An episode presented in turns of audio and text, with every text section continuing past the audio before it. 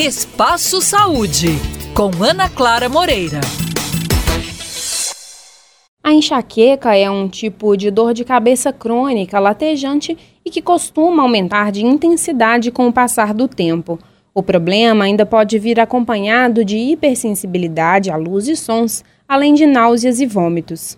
Sobre esse assunto, eu converso com o neurologista e coordenador do Departamento de Neurologia do Hospital Semper, Daniel Izone.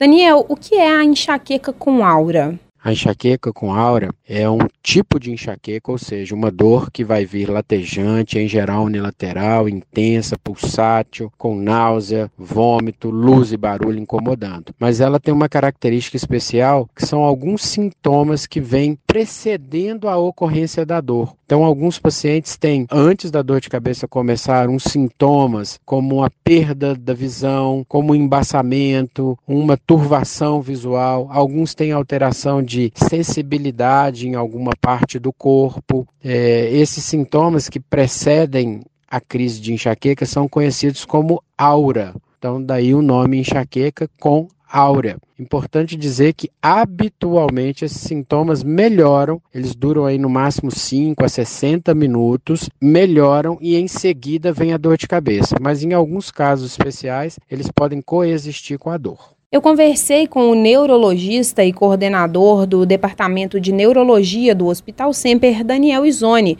sobre enxaqueca com aura, assunto que continuaremos tratando no próximo episódio do Espaço Saúde. Até lá!